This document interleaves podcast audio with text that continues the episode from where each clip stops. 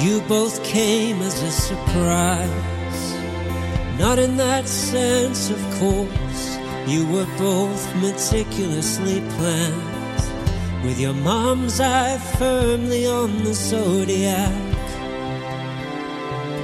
Rather in the sense that I always feared I'd be a faulty father, that anxiety appears over and over in my Jejune journals.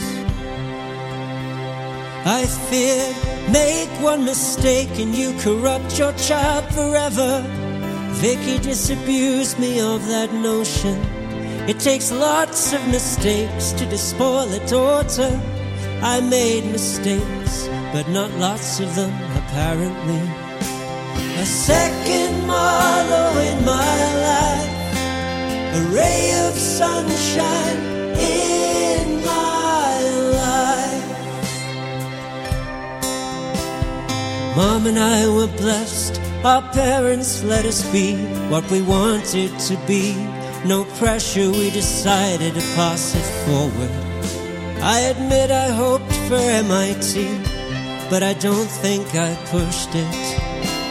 My hopes and dreams were simpler, healthy, happy, exemplary erudition, aptly accomplished, interest in public service.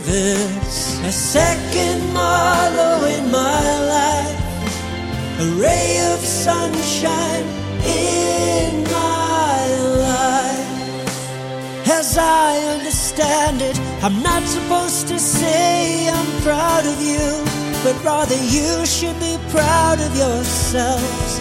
However, I am proud of you and of my leg, of the three legged stool of life. Genetics, environment, upbringing.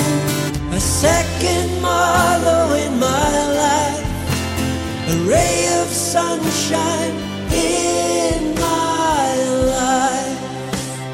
You are everything I ever hoped you'd be.